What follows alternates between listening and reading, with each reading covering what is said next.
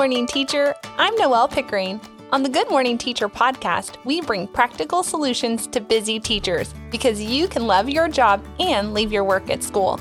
Join us each week to talk through tools and strategies that help you maximize your time and effort both in the classroom and at home. I'm excited to cheer you on as you face the week ahead.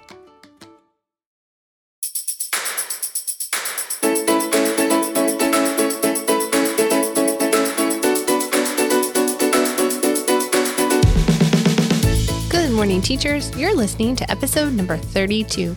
Last week on the podcast, we talked all about those essential items that you want to keep at school to save you time, energy, and maybe a little embarrassment from spilled coffee. Be sure to check it out at maneuveringthemiddle.com slash episode 31. Today, we are talking about how to make math meaningful so that your students begin to realize that everyone is a math person and that it is relevant to their life. I mean, are you even a math teacher if you haven't been asked the question, so when are we going to use this in real life? Okay, let's do it.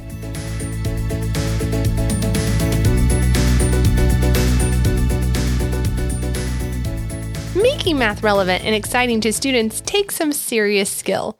My highest highs in the classroom were when students would tell me that they didn't like math before taking class, and now math was one of their most favorite subjects or something they really looked forward to. The idea that they clicked and it all made sense to them. I firmly believe that everyone can be a math person, and I am all about combating the mindset that only some people are capable of quote unquote doing math, right? You can make math fun and engaging in a variety of ways, but how do you make math relevant? How can you extend students' understanding and love of math to outside the classroom? I thought I would break down a few ideas for you. If you listen and take even just one small idea away that you can incorporate in your classroom, then hopefully I've done my job here. First up, this may seem pretty obvious, but it really is the key to modeling what it looks like to be a math person, and that is to share your excitement. Excitement is contagious. I mean, have you ever been to a child's birthday party or a college football game? Even the most reluctant of kids or fans eventually gets excited. In our personal lives, we see this all the time. My husband is a huge Houston Astros fan. He loves baseball, and my two boys also, in turn, loved playing baseball in the backyard with him.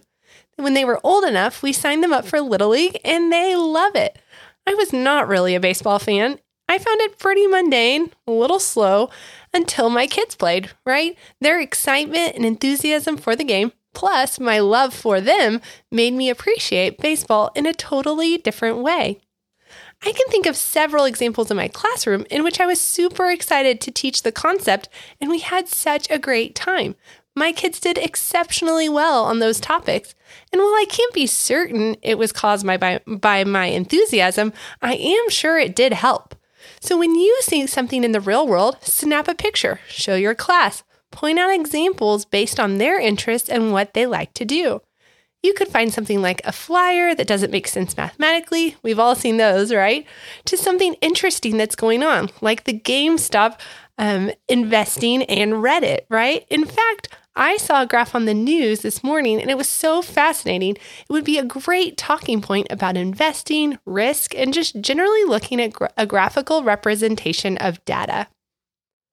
A second way to make math meaningful is to promote problem solving in your classroom. If you are looking for ideas on breaking down problem solving and how exactly to do that, check out episode 29 at maneuveringthemiddle.com slash episode 29. Now, as I mentioned before, that ever looming question of when are we going to use this used to kind of freak me out, especially when I was new to teaching. But I don't think that students are asking this as a gotcha or to trap you. They genuinely want to know. They haven't seen that concept before, they're unfamiliar with it, and they're curious. So I love to set the stage at the beginning of the year. Math is all about thinking and learning to be a problem solver because that skill is limitless as to where it will take you. Everyone solves problems throughout their life, and learning to persevere and struggle through a math problem gives you the confidence and the grit to do so in the real world. There are obviously going to be concepts like percents or linear representations that they will encounter all the time, but there are others that are more specific to certain careers, right? However, all math questions are problems to solve and that building of the problem solving muscle in our brains. And so it's strong and ready to encounter new situations. This can become a mantra in your classroom and something that you continue to reinforce all year long. Thirdly, really think about tailoring curriculum to student interests. I read an article recently that brings me to point three tailor your content to your student interest. Now, I think we know this deep down, but let's flesh it out for a minute. The study, which I'll link to in the blog post at maneuveringthemiddle.com slash episode 32, shares that when curriculum is personalized to students' interests, they are more successful. And this is a quote from the study. In the study, half of the students chose one of several categories that interested them, things like music, movies, sports, social media, and were given an algebra curriculum based on those topics. The other half received no interest based personalization. Walkington found that students who had received interest based personalization mastered concepts faster. Now, while changing your entire curriculum or rewriting problems may not be something you can manage right now, consider a few other options. And this is what he says in the study. We picked out the students who seemed to be struggling the most in Algebra 1, and we found that for this subgroup of students that were way behind, the personalization was more effective. So, this may be something that you consider as you write future problems or consider future projects. Think about those students that need that extra emphasis or that extra boost, right? What are they genuinely interested in? How can you include that into your math classroom? Can your classroom economy be related to an interest? What about the names of your groups? It has a lot of different options. It can start simple. One quick win that comes to mind is when I would work in small groups. I had three students who needed a little extra incentive, and so we tried to keep everything soccer related.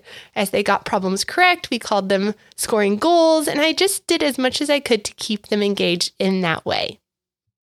Number four, teach students to ask the questions. This is one of my most favorite ways to engage students, and it's a super easy lift.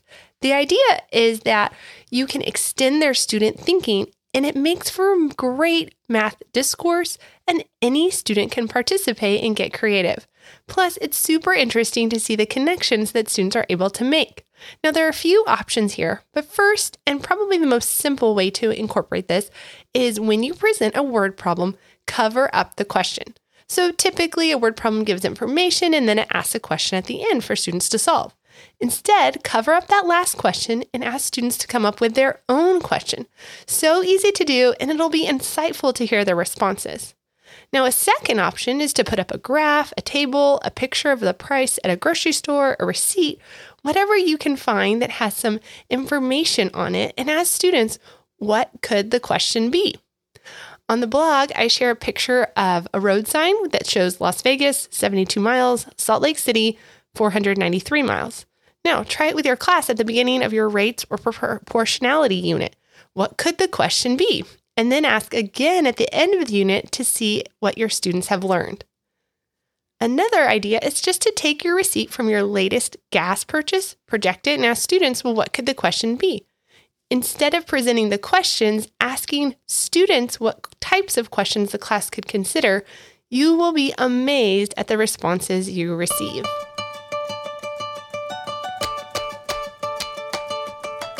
As a quick recap, we are the leaders of our classrooms and we get to make math meaningful and help all students to believe that they can be a math person, right? Saying that with quotes. We do this by sharing our enthusiasm for math, promoting problem solving, teaching students to be problem solvers, tailoring curriculum to student interest, and teaching students to ask the questions. As a quick note to any of our All Access members listening, we are so excited to share that our video library began rolling out last week. It is super exciting to see the videos being utilized by teachers and students across the country. So be sure to check your All Access dashboard for more details. Here at the Good Morning Teacher podcast, we love sharing practical ideas to make teaching sustainable and enjoyable and are so happy to join you along in the journey. I am cheering you on. You can tag us at Maneuvering the Middle on both Facebook and Instagram. If you've been loving the podcast, then we would love a five star review. It helps us to be found by other teachers. For all of the links, resources, and any freebies mentioned today in one easy place, check out maneuveringthemiddle.com slash episode 32. I'm Noelle Pickering, and you've been listening to the Good Morning Teacher podcast. Until next time, friends, make it a great week.